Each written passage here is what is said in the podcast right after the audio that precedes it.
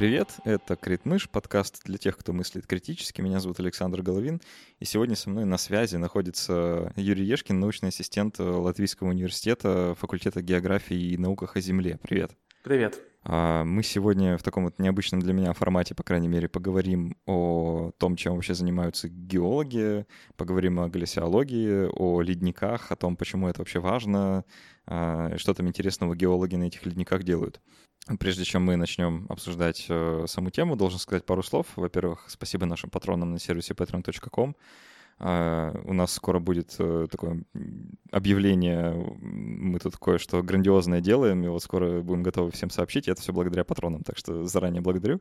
Uh, также мы продолжаем разыгрывать книги от нашего книжного партнера Ман Иванов и Фербер, и в этот раз мы отдадим одному из наших патронов от 5 долларов книжку, которая называется «Тайны квантового мира». Это такой графический роман-комикс, новелла про квантовую механику и вот это все. А, обычно мы просим гостей подписывать, но так как мы с Юрием сейчас находимся в разных странах, я полагаю, да? Да. А, то я, наверное, подпишу ее сам, или, может, мы с тобой вместе потом сочиним какое-нибудь послание, которое я здесь напишу. Хорошо. Давай приступим тогда. Э, я предлагаю начать с того, чтобы мы немножко побольше познакомились. Э, ты расскажи, пожалуйста, о своей работе, чем ты вообще занимаешься. Да, хорошо. Я на данный момент работаю на полную ставку в Латвийском университете. Как ты уже сказал, я здесь э, научный ассистент и занимаюсь разными вещами. У меня два профильных таких направления. Да. Первое направление – это палеонтология – где я больше как хобби у меня это, да, а второе направление это вот э, геоморфология и глациология, то есть это наука о ледниках и о рельефе. И в этом году я закончил здесь э, магистратуру и сейчас поступил на докторантуру, буду продолжать обучение. Э, у меня... Ну, а чем конкретно ты занимаешься, какими исследованиями? На данный момент э, я работаю в команде вместе с другими исследователями. Это у нас так называемая полярная команда. То есть это больше ледники, и в этой группе я концентрируюсь на дронах и на э, GPS данных. То есть я вырабатываю данные с, э, с GPS аппаратуры и плюс делаю фото, фотограмметрию, которую мы получаем с помощью дронов. То есть это такая вот а, комбинация. А, ну, то есть ты изучаешь ледники, я правильно понял? Грубо говоря, да. Ну, тут как бы трудно сказать, э, э, потому что у нас очень много разных исследований, то есть это только одна часть, мы очень много что делаем мы здесь в Латвии, у нас э, ледников здесь нет, но есть остатки от рельефа, который был создан ледниками, да, и, собственно, это тоже как бы часть э, программы, можно сказать, потому что в любом случае это касается ледников. А расскажи вообще, чем э, современная геология занимается.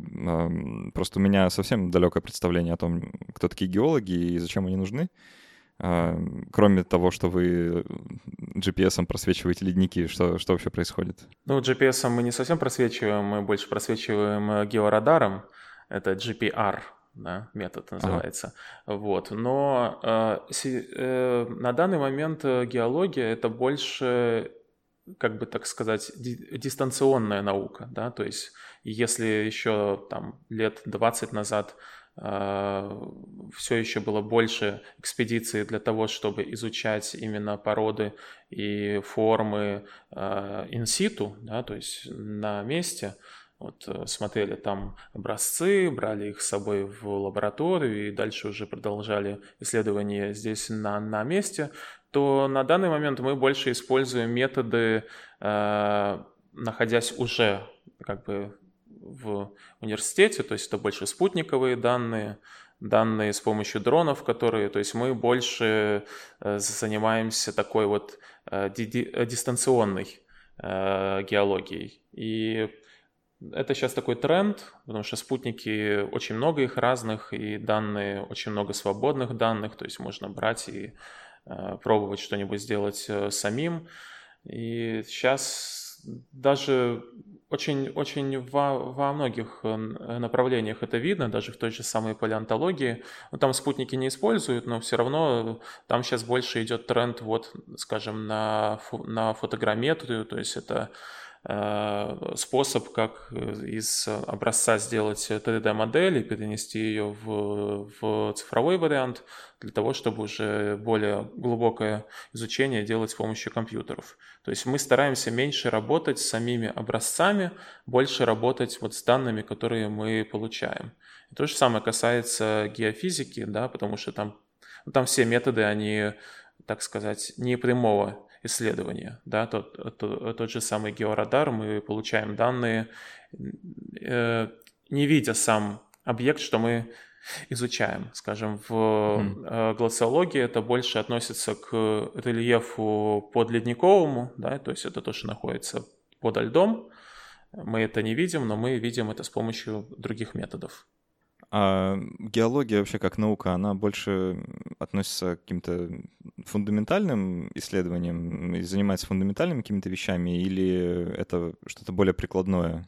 Ну, тут э, можно разделить на две части, да, потому что есть часть, которая именно инженерная геология, она больше прикладная, то есть это вот для, для строительства, для, для исследования э, с целью э, получения ископаемых, да, это такая вот больше прикладная часть. Или, э, скажем так, загрязнение э, среды тоже, да, это можно сказать, там, часть э, геологии, которая вот относится к, к геохимии, тоже более прикладная. Но есть очень много фундаментальных исследований. Наш университет, он на данный момент, мне кажется, 50 на 50, то есть у нас часть э, занимается прикладной наукой, часть э, фундаментальной. Я больше как-то вот к фундаментальной. Прикладная мне как-то не очень, скажем mm. так, интересно. А, ну, на то она и фундаментальная, наверное, чтобы быть э, чуть более интересной. Ну да, там больше экспериментов и вот э, такого. А, давай тогда чуть ближе к тому, чем непосредственно ты занимаешься, поговорим о ледниках более подробно. Я вот последнюю неделю, что мы с тобой договаривались о записи, я читал, э, насколько мог, э, разные о ледниках и узнал довольно много всего интересного. А, вот хочу у тебя вначале спросить, зачем вообще их изучать, почему это важно, почему нам, вообще, современным людям, должно быть не все равно на эти ледники, а, что они дают, э, что у них можно узнать? Ну, а, в нашем, в нашем э, университете для нашей команды в этом году это была уже седьмая экспедиция.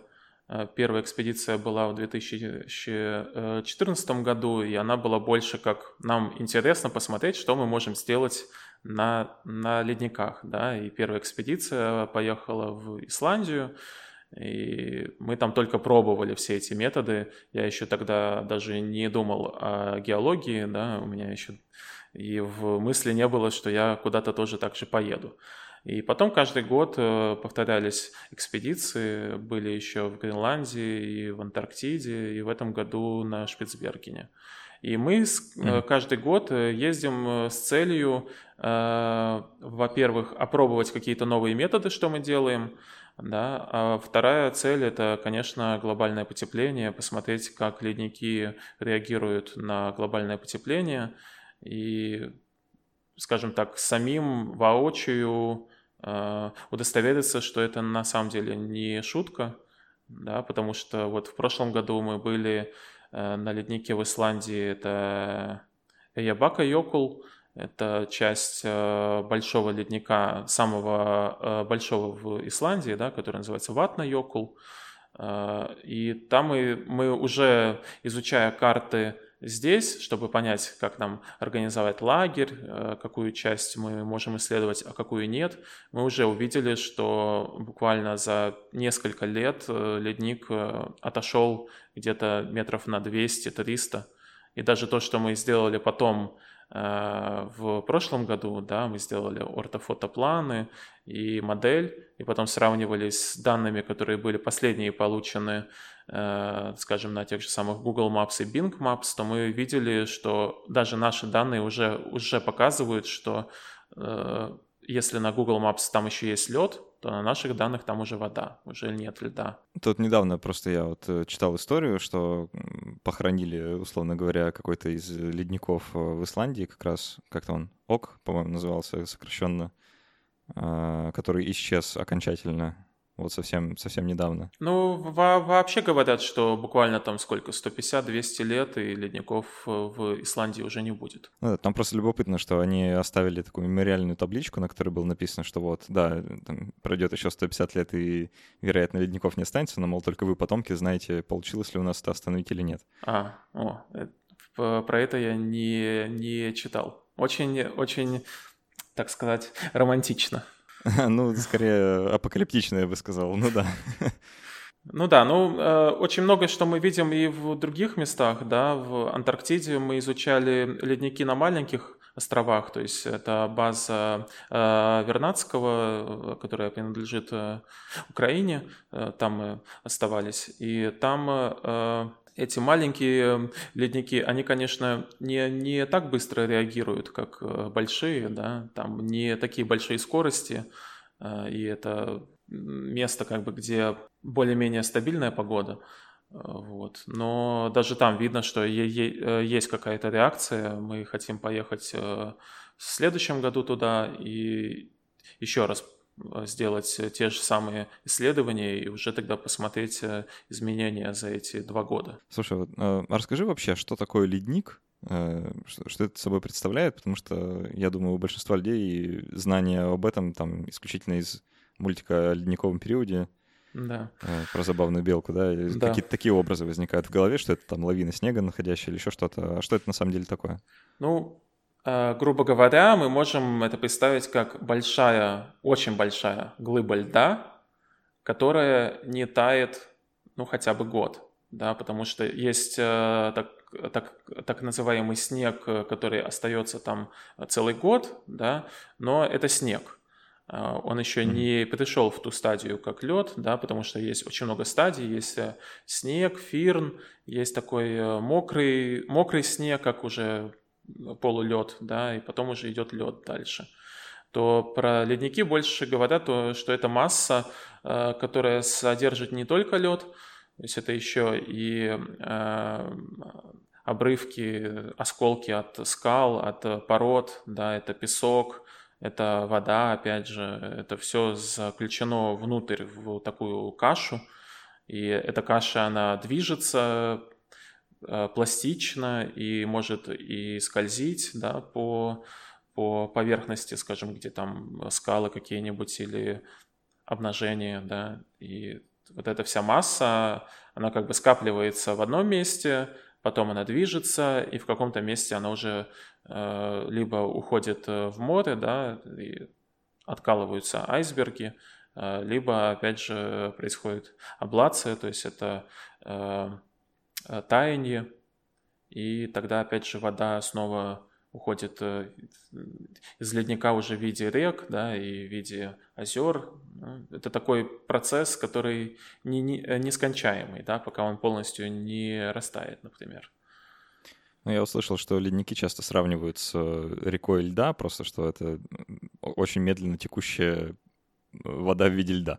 Ну да, грубо говоря, так и есть, да, то есть он постоянно находится в движении, потому что, скажем, в какой-то период э, года э, происходит аккумуляция, да, это накопление э, снега и, и, и льда, и учитывая, что некий э, дисбаланс все равно присутствует, да, этот э, лед, он э, в результате силы, силы э, гравитации, он дальше движется, там разные происходят э, механизмы, то есть он может э, двигаться и пластично, то есть как вот, скажем, ну, грубо говоря, как стекло, да, вот тоже говорят, что оно постоянно э, течет, просто очень медленно.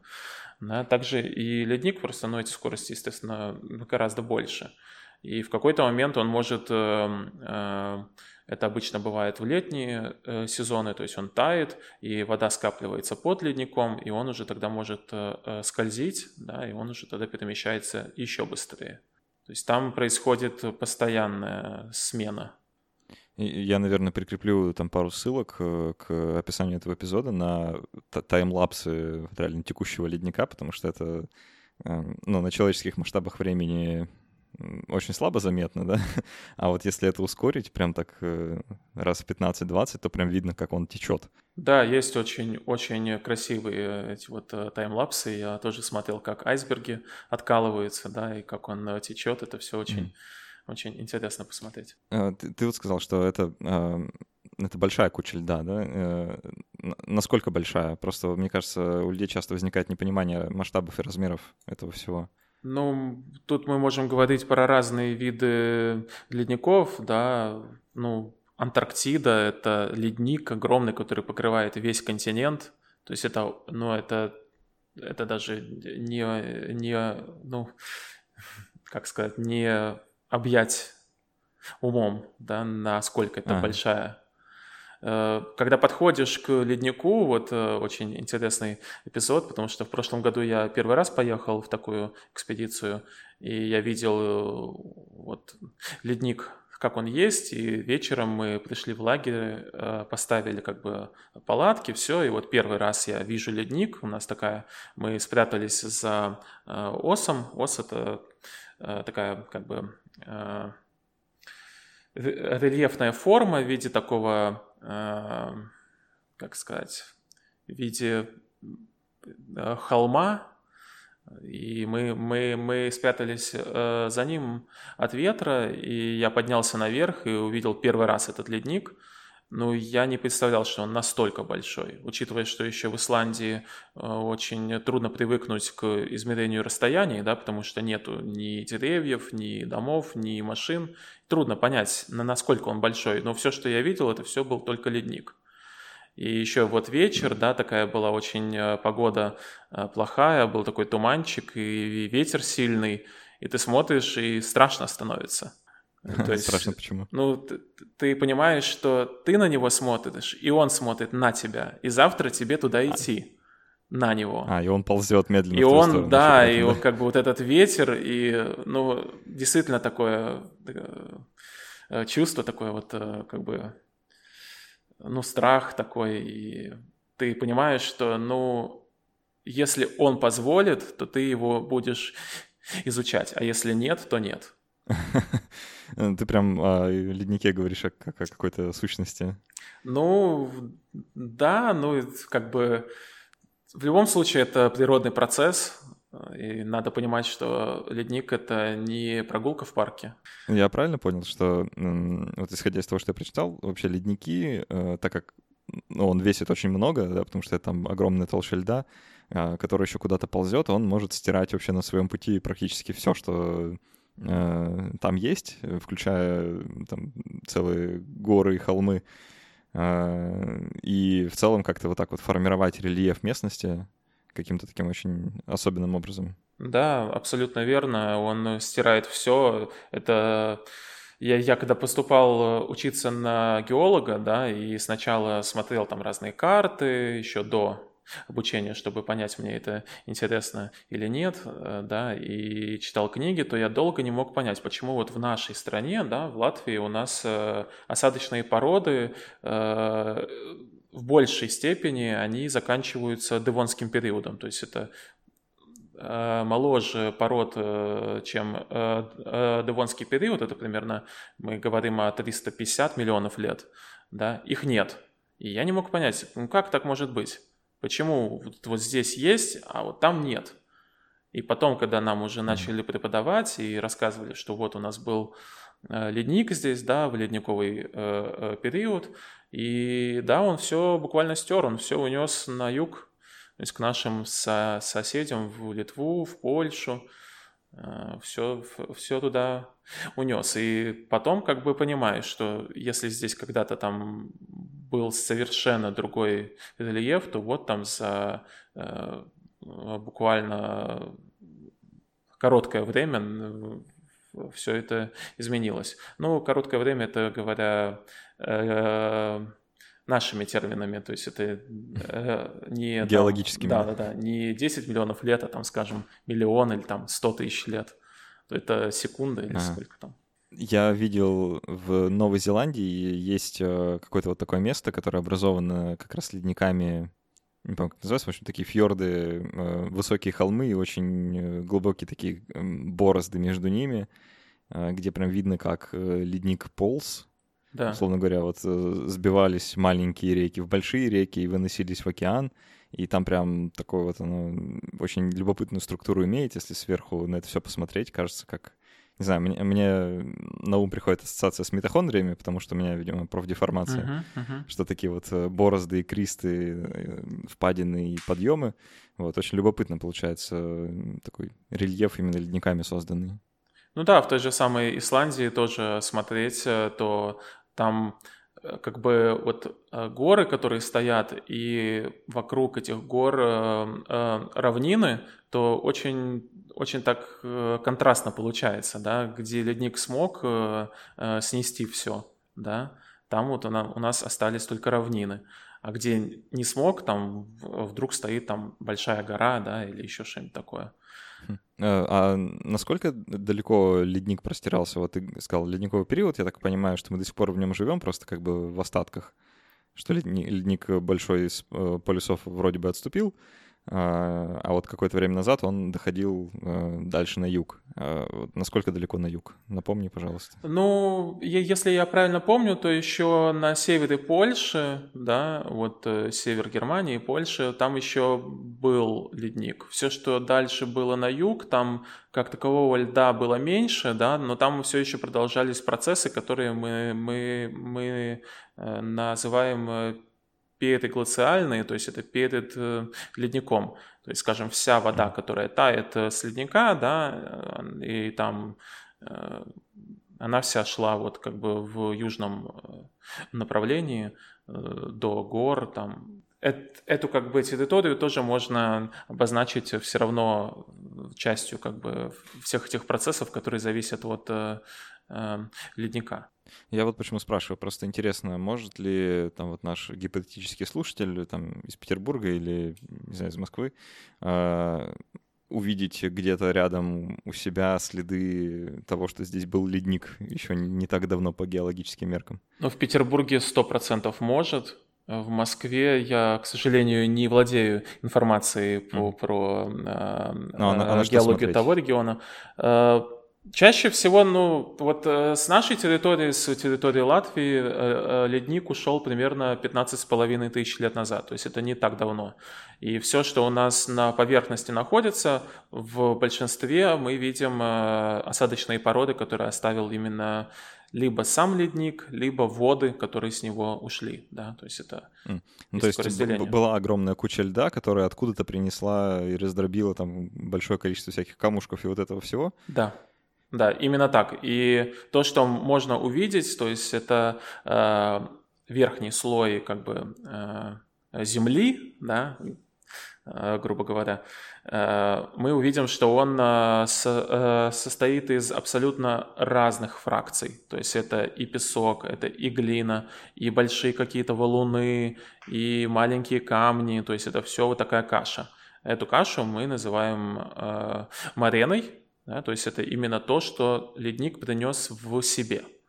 Плюс еще, скажем, mm. песок, просто вот песок, да, э, где-то он есть, э, это уже осадочные породы, которые были в большинстве своем оставлены именно водами, которые вот растаял как бы ледник, и дальше вода сделала свое дело, она вымыла все, что могла вымыть, она взяла всю эту массу, что смогла унести с собой, унесла, скажем, тут э, песок, э, глину, да, ну, такие мелкие фракции. Она их унесла куда-то, потом скорость воды замедлилась, да, где-то, и все это там осело.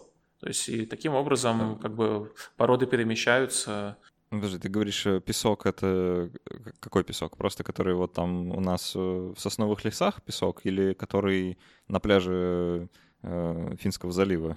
Ну, на пляже там уже это уже другие процессы могут быть тоже участвовать. Но вот мне трудно сказать, я, наверное, сейчас открою карту все же. карту четвертичных отложений Московской области, о, есть такая. А у тебя, конечно, под рукой всегда это, да? Ну да, у меня же интернет есть. Вокруг Москвы есть очень много отложений четвертичных, которые именно были оставлены с помощью, с пом... не с помощью, а, а благодаря э, леднику. Да? Ну, mm-hmm. грубо говоря, все, что мы видим сверху, это плюс-минус либо отложения, которые уже делались после ледникового периода, то есть это, например, алювиальные отложения, это река, что, что сделала, да, но есть, э, есть и э, моренные отложения, и водно-ледниковые отложения. Можно увидеть это и в Московской области. Еще как бы, э, кроме, скажем, породы, на что еще можно смотреть, это вот, я, я думаю, актуально жителям Петербурга, да, потому что помимо четвертичных отложений. Э, там еще можно видеть э, отложения Силурского периода и Ордовика, то есть это очень старые породы, очень старые. Но ледник, проходя по ним, он оставил э, такие как бы борозды и трещины и разного вида следы, да, ну то есть это надо понимать, что огромная глыба льда с камнями движется поверх скажем, э, другого камня, и, естественно, она оставляет за, за собой какой-то след. Так что это тоже еще одно э, как бы свидетельство о леднике.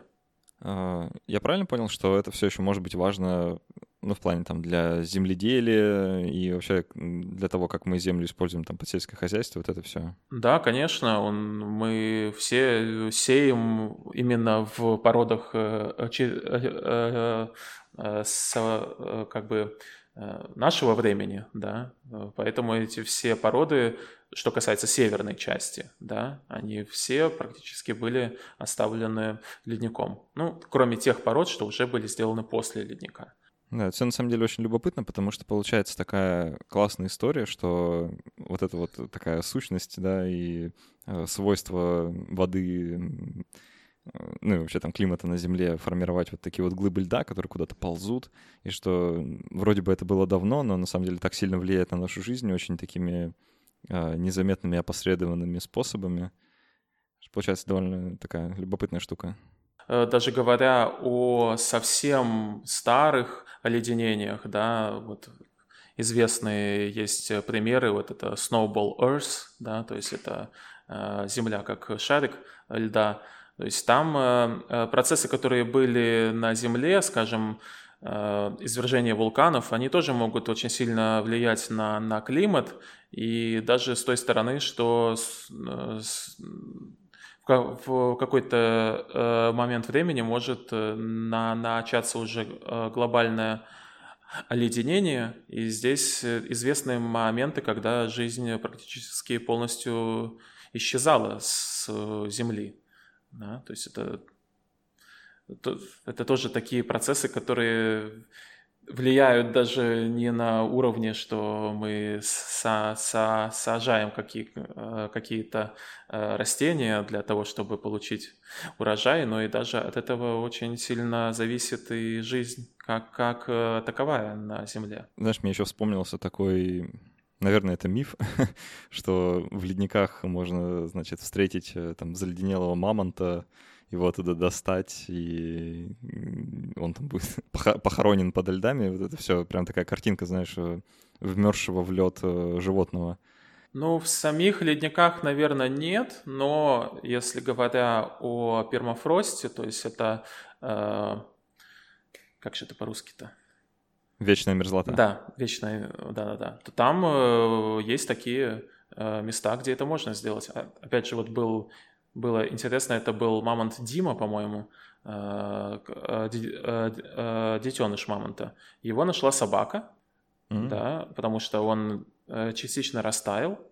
Ну, она его нашла и начала кушать, собственно, потому что он еще был вполне себе съедобный.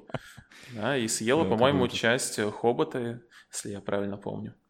Просто, знаешь, есть такое представление, да, что э, ледник может, значит, вот так вот резко накрыть с головой, что он может э, лавинообразно как-то э, внезапно настигнуть, и ты не сможешь от него убежать. А, насколько я понял, что все-таки ледники, они движутся медленно, и ну, от него можно убежать в любом случае. Не, ну естественно, да. Ну, есть как бы э, процессы на, на ледниках, от которых, может быть, и не так легко убежишь какие-нибудь айсберги, как, когда откалываются, да, то можно сказать, там ну, не, не цунами, но очень сильная волна может быть от этого. О, а я слышал еще вот такую штуку, что из-за того, что э, ледник движется слоями не вполне равномерно, у него в верхних слоях может образовываться всякие расщелины, там довольно глубокие, в которые, а, причем они могут быстро прям появляться, и в которые можно провалиться и, в общем-то, навсегда там и остаться.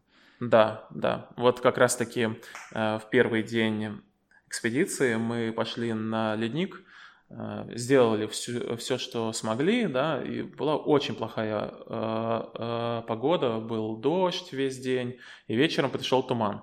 И нам идти обратно, учитывая, что это первый день, мы еще толком не знаем, как нам пройти, мы включили э, GPS и, и смотрим, как, э, как нам идти. И мы шли, шли, шли, и подходя уже к э, границе ледника, там больше всего вот этих вот расщелин и трещин. И там уже, да, там уже это практически как цирк, то есть это надо бегать и прыгать всюду. Серьезно? Да, да, да. И в какой-то момент у меня э, была такая э, ситуация, была очень большая трещина, ну где-то метра полтора, наверное. И посередине этой трещины был еще такой кусочек льда, как бы, на который можно встать. И я прыгал, я встал на этот кусочек и чувствую, что я заваливаюсь на бок, то есть в эту вот трещину. А трещина это ну, метров 40, наверное, глубиной. То есть не ага. видно дна. Ты, ты смотришь, там она такая синенькая, красивая, и потом уже черная, и уже ничего не видно. Я успел как бы выставить руки вперед, схватиться за лед, там кое-как выполз, но после этого момента ночью я очень плохо спал, и, потому что это постоянная картинка перед глазами, да, что, ну, собственно, если бы я не зацепился, то, наверное, все, меня оттуда никто не достал. И э, повезло, что на следующий день э, э, погода стала еще хуже, и мы остались в лагере. Я отоспался днем, и потом уже было нормально. Ну да, там постоянно Жесть. как бы надо понимать, что, ну, на самом деле это не поход, это не выйти просто посмотреть на ледник, это, это трещины большие, и одна ошибка и все, да это ну, риск, но этот риск, опять же, это и как бы драйв от этого. А, я слышал, даже видел э, снятую съемку, там, правда, это вот прям сам процесс не был показан, но о нем рассказывали, что в Антарктиде, когда люди вот идут в какой-то там э, поход, э, и часто возникает проблема, что расщелины настолько большие, что даже этот вот походный трактор, который на гусеницах, он может туда провалиться целиком, то выбирают человека из экспедиции, привязывают его, собственно, к этому трактору веревкой и пускают идти вперед, и он должен идти и очень так э, то ли палкой, то ли чем, то ли собственными ногами э, искать эти расщелины, и в случае чего сам туда провалиться, чтобы его за эту веревку вытащили. Э, просто чтобы ну, не трактору это пришлось делать, потому что иначе, ну, все. Ну да, жесть. Но... Не знаю, насколько это байка, но э, ну, работа прикольная, да, идти впереди трактора, чтобы в случае чего провалиться под лед. Ну да, но это и есть, э, это самое опасное, то есть как бы э, трещины, которые ты видишь, они не, они не так опасны, как те трещины, где сверху еще снег лежит, и ты их просто не видишь. Да, Потому ну, что да, такие, логично. такие э, моменты с такими э, трещинами у нас тоже были. Ребята рассказывали на Шпицбергене сейчас э, тоже один раз провалились, ну, по пояс, но все равно как бы ну, провалиться... Неприятно, как минимум. Неприятно, естественно. А, ну, хорошо, слушай, вот мы говорили, что раньше ледники доходили там, довольно далеко на юг. Э, и сейчас мы живем все еще в ледниковом периоде, но уже в конце, я так понимаю, да, то есть как-то, когда потеплело, и ледники отступили. А какой будет дальше тренд в будущее? Что вообще будет с ними происходить? Вернутся ли они снова? И вообще как происходит ли это циклами или, или что вообще случается? Ну, обычно, конечно, смотря на прошлое, это происходит э, циклами, за это отвечают циклы э, Миланковича, да, то есть это орбитальные изменения, э, то есть это там четыре разных изменения, которые могут быть. Это изменение оси э, наклона Земли, изменение орбиты, то есть она, она становится либо вытянутой, либо сжатой, да, и еще там разные изменения. Э, и раньше, смотря на э, геологическую историю, да, то есть э, есть версии, что именно эти циклы и отвечают за то, будет ли у нас сейчас ледниковый период или наоборот. Но еще известны случаи, вот как я уже говорил, скажем, про разные катаклизмы, да, это извержение вулкана, они могут тоже способствовать тому, что может опять на, на, начаться ледниковый период, э, да, например, вот есть, есть такой термин «малый ледниковый период», он был, э, по-моему, конец 17 и начало 18 века, да, и мне кажется, там э, как, как раз-таки был э, виновен вот именно вулкан, который свергался, и из-за чего в ряде э, цепочки процессов, которые после этого была, было, было довольно холодно у нас везде. Но сейчас, опять же, учитывая влияние человека на, на все это, то очень трудно, трудно как бы прогнозировать. В любом случае, здесь надо понимать, что этот процесс не такой простой, да, что вот там, что, что тут очень много процессов, которые связаны вместе.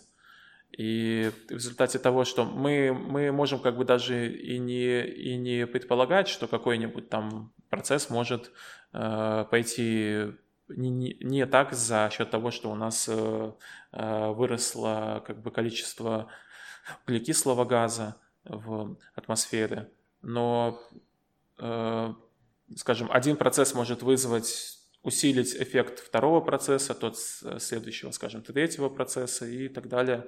За счет этой э, цепочки могут быть какие-то изменения, э, которые трудно предугадать. Поэтому ну, влияние человека неоспоримо оно есть на климат.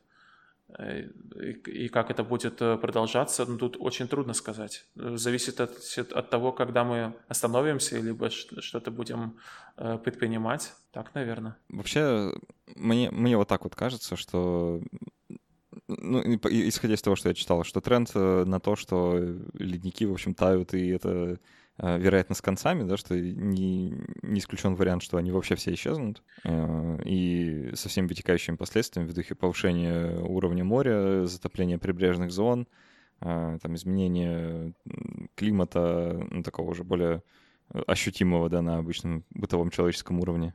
Ну, трудно сказать, потому что, опять же, по повышению э, уровня моря, оно может и пойти в другую сторону, да, и такие, э, такие,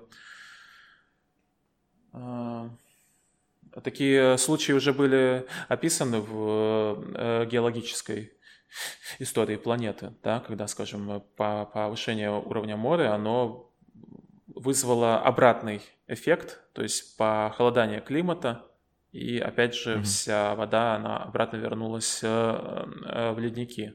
То есть так что, ну, так что как бы точно исчезнут они все, ну, трудно сказать. Есть, э, у меня просто сейчас в голове засела картинки из двух фильмов, которые мне когда-то очень нравились. А, был какой-то такой старый фильм, назывался «Водный мир», Наверняка да. ты его знаешь. За... Отличный фильм. А, Кевин Костнер, по-моему, там играл. Да, да, Кевин да, Костнер. А, где, ну, если я правильно помню фабулу, что там растаяли, растаяло все, что могло растаять, и уровень воды поднялся настолько, что суши вообще, вообще не осталось. И они там только в конце, извините, спойлеры, а, находят какой-то маленький островок э, какой-то вот э, земли. А, но я так полагаю, что на Земле нет столько воды, чтобы настолько покрыть Все. Ну, были расчетные данные, насколько поднимется уровень воды, если растают все ледники. Я, к сожалению, так сейчас прямо не могу сказать, но можно найти. Но мне кажется, не было такого, что прям вся земля будет э, покрыта э, водой. Да. Тут как бы надо понимать, что с повышением э, уровня моды также и меняются процессы, которые происходят на суше. Ну да, да, что все взаимосвязано так или иначе. Да, и опять же, вот мы говорили о том, что у ледника э, большая масса, да, и эта масса настолько большая, что под этой массой э, сначала происходит э, ли, литосфера, она, она, она постепенно на, начинает э, тонуть в магме, которая под ней, и происходит как бы, ну, что у нас э, земная кора, она как бы тонет, да, внутрь э, Земли. Серьезно? Да. И потом, когда у нас э, э, лед полностью тает, происходит обратный эффект – то есть магма пытается вернуться на те места, где она была, и тем самым она давит на, на кору, которая идет наверх. Скажем, вот э, это, кстати, очень э, легко проверить. Э, вот север Эстонии, там есть скалы, да, и каждый год, по-моему, по статистике, они поднимаются на 2 сантиметра. То есть это все еще идет вот тот самый ребаунд, да, который вот после ледникового периода. То же самое, скорее всего, происходит и в, Сан- и в Санкт-Петербурге. Потому что это очень близкие Просто, просто чтобы уточнить, что я все правильно понял. Э, масса ледника настолько большая, что она продавливает твердую оболочку Земли вниз, вытесняя магму, и потом, когда ледник растаивает, то магма выпучивает, условно говоря, оболочку обратно. Да, все верно. Этот э, процесс называется э, глацио и изостазия. То есть это очень медленные вертикальные изменения, да, э, которые происходят э, как раз-таки после оледенения. То есть можно ознакомиться. Есть и карты, которые показывают, насколько изменяется на данный момент э, земная кора. Да? Где-то она идет вниз за счет того, что лед скапливается, где-то идет наверх. То есть это все тоже фиксируется, и есть отдельные исследования, которые только этим и занимаются. Что это на самом деле, я, я этого не знал, и меня сейчас прям, ну это как... Э, я дар речи вообще на самом деле немножко потерял, потому что это осознание масштаба, это все эпично получается, прям совсем эпично. Ну да, учитывая, что уже прошло 15 с половиной тысяч лет, э, и ну, да. все еще Земля поднимается. Вот в, в странах Балтии она все еще поднимается. И в Скандинавии тоже. Э, второй фильм, который у меня был на уме, это «Послезавтра». Да. Ты наверняка тоже про него слышал, да? Да. Это классический фильм «Катастрофа», э, где глобальное потепление привело как раз к глобальному похолоданию. Да-да-да. И там ледник, значит, очень быстро нарос э, до Нью-Йорка со всеми вытекающими последствиями. Вот, э, ну, тоже, наверное, весьма фантастическая картина, хотя там они какое-то научное объяснение под это подводят, что там изменилось течение Гольфстрима, и это как-то повлияло на температуру, и что все заледенело. Вот, я полагаю, что такие драматические быстрые изменения все равно, ну, наверное, невозможны, да, что все-таки это более растянутый во времени процесс. Ну, наверное, за, за пару дней это вряд ли. Ну да. Ну, это там прям за неделю все. Ну не, ну так, э, так вряд ли. Это все же более долгие процессы, но, э, ну да, они могут быть. А, давай в последней э, третьей или четверти даже нашего подкаста поговорим о, о самих геологах, о том, как вообще, что это за люди такие, а, как они работают. Ты немного рассказал, да, вообще, как они выглядят, кто, кто идет в эту профессию и не знаю, какие есть мифы и представления о геологах, которые несправедливы на сегодняшний день? Да, ну, я, наверное, начну с того, что э, расскажу, как, как я пришел сюда, да, потому Давай. что после школы я сразу же пошел учиться в технический университет, это был 2005 год, э, и я учился на IT, ну, тогда было модно, все шли на, на IT, и, и я тоже пошел. Потом э, я, не, я не смог э, закончить, потому что очень рано устроился на работу и понял, что на тот момент было так, что то, чему учат в университете, оно совсем не сходилось с тем, что, э, что как бы требовалось на работе, и, и все равно меня переучивали. И я остался работать, решил, что ладно, потом уже как-нибудь закончу, Потому что даже мне трудно сказать, как это в России, да, но в Латвии на данный момент э, высшее образование для программиста не требуется. Оно требуется только э, на первой работе. То есть, если у тебя есть опыт работы, то это даже преимущественнее, чем если у тебя есть э, корочка. Я и... думаю, это не столько какие-то тренды в странах, это скорее такой общемировой тренд. Ну да, скорее всего ну, да. так.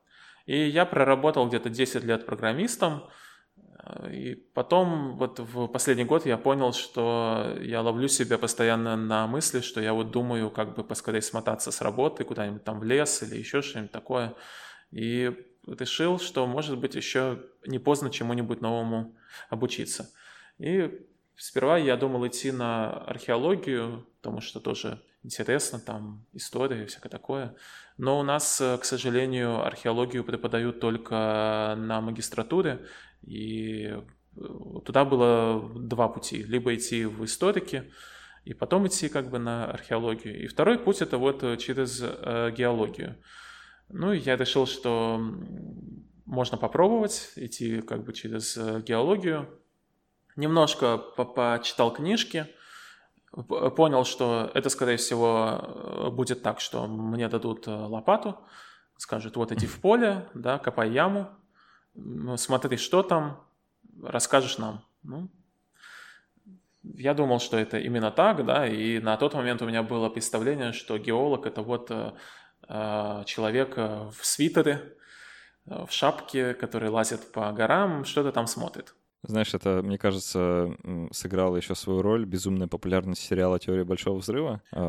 И да. то, что там один из главных героев, э, Шелдон Купер, он ненавидел лютой ненавистью по, по какой-то причине геологов, да, и там э, называл геологию не наукой, что это грязекопатель или, ну, еще да, вся, да, всячески да. обзывал, да, и из-за того, что сериал популярен, и персонаж популярен, возможно, у людей сложилось какое-то неправильное представление, да, о геологии еще в том числе и благодаря этому.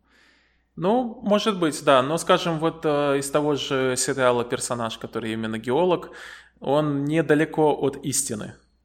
Да. А, да? А я не помню даже, кто То там есть... геолог. Я давно там смотрел. был такой один парень. И когда мои друзья как раз-таки увидели серию про этого геолога, то они показывали и говорили мне, вот это точно ты. Потому что он даже очень сильно похож на меня. Да, такая же комплекция и борода. Э, да, так что, ну, ну да, но э, как, когда я начал именно обучение уже здесь, да, в Латвийском университете, то я понял, что насколько я неправильно э, представлял, кто такой э, современный геолог. Потому что это так сильно отличается от того, что мы как бы привыкли видеть вот по советским фильмам, да, или по фотографиям, что сейчас это совсем другая профессия. Мы настолько много используем разной другой аппаратуры, что лопату я брал в руки, наверное, раза три всего. То есть больше это такая как бы геология, э, где надо использовать совсем другие инструменты. И чем она мне э, нравится, что это больше, ну как бы это одновременно и э, прикладная э, э, наука, где ты используешь другие науки для того, чтобы изучить вот твой э, предмет изучения, то есть вот Землю, например, да, что здесь и физика, и химия, и там алгебра, и все это есть, да, то есть, но ты здесь используешь физику не для того, чтобы использовать физику, а для того, чтобы понять некий процесс – то есть этим, mm-hmm. она, этим она мне нравится, эта наука, тем, что, э, скажем, вот э, работая программистом, я использовал программирование для того, чтобы программировать. А здесь я использую программирование для того, чтобы решать реальные проблемы, и я вижу их как бы применение, и от этого гораздо больший э, фидбэк, да. То есть, mm, понятно, ну да, да. Работая программистом, ты чаще всего не видишь того человека, э, которому это приносит удовольствие. Ну вот, для кого то, что ты сделал, приносит удовольствие, да, чаще всего наоборот тебе скажут, что это не работает, это там плохо, здесь там куча багов и всякое такое. А здесь э, и это меня очень сильно угнетало на самом деле. А здесь как бы я использую программирование для самого себя, не для того, чтобы программировать, а для того, чтобы решать какие-то свои проблемы. И это очень, очень сильно мотивирует. Ну, то есть э, ты все равно, несмотря на то, что хотел э, сменить программирование на геологию, чтобы больше ходить в лес или куда там, а в итоге все равно сидишь за компьютером, да? Нет, ну, как бы да, но сейчас вот летний э, сезон, он практически весь в поле. То есть очень трудно, ну, очень редко, когда я бываю именно в офисе, да, я чаще всего в поле. Но, опять же, зиму и, и весну – это, скажем, обработка тех данных, которые я скопил э, за лето, да. Ну, там больше вот э, э, в офисе. Но все равно даже зимой мы, мы ездим в поле для того, чтобы что-нибудь там еще сделать. Э, э, если погода позволяет, то да. А можешь дать э, так пару коротких советов тем, кто вот сейчас тоже задумался, что, наверное, стоит сменить мою профессию и уйти куда-нибудь в поле, может, не с лопатой, но хоть чем-нибудь, и заняться геологией. Вот что, что делать, если вдруг захотелось? Наверное, первое, что надо сделать, это посмотреть, какие есть э, возможности обучения, да, что именно э, предлагают университеты, это что я бы делал, да. А потом, ну, надо понимать, что это все же такой рискованный шанс, да, потому что я тоже очень сильно рисковал, учитывая, опять же, что у меня есть и семья, да, и что основная как бы основ, основной заработок, он, он все равно э, приходился на меня, и такая кардинальная смена профессий э, и уровень как бы э, зарплаты, да, он, ну, несравним, да.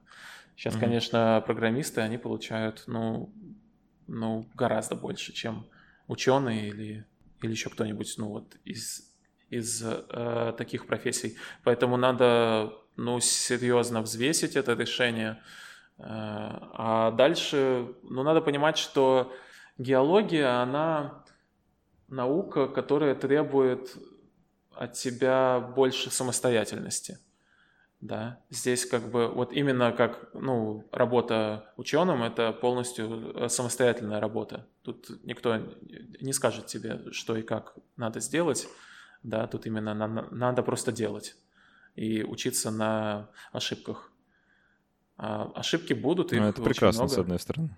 Ну да, это, на, это, это очень здорово, кстати, что они есть, да, как многие говорят. Там я не открыл, скажем, один вид, как сделать это, но я открыл тысячу видов, как этого не сделать. Да, так что ну, это очень правильное сравнение, и оно очень часто работает.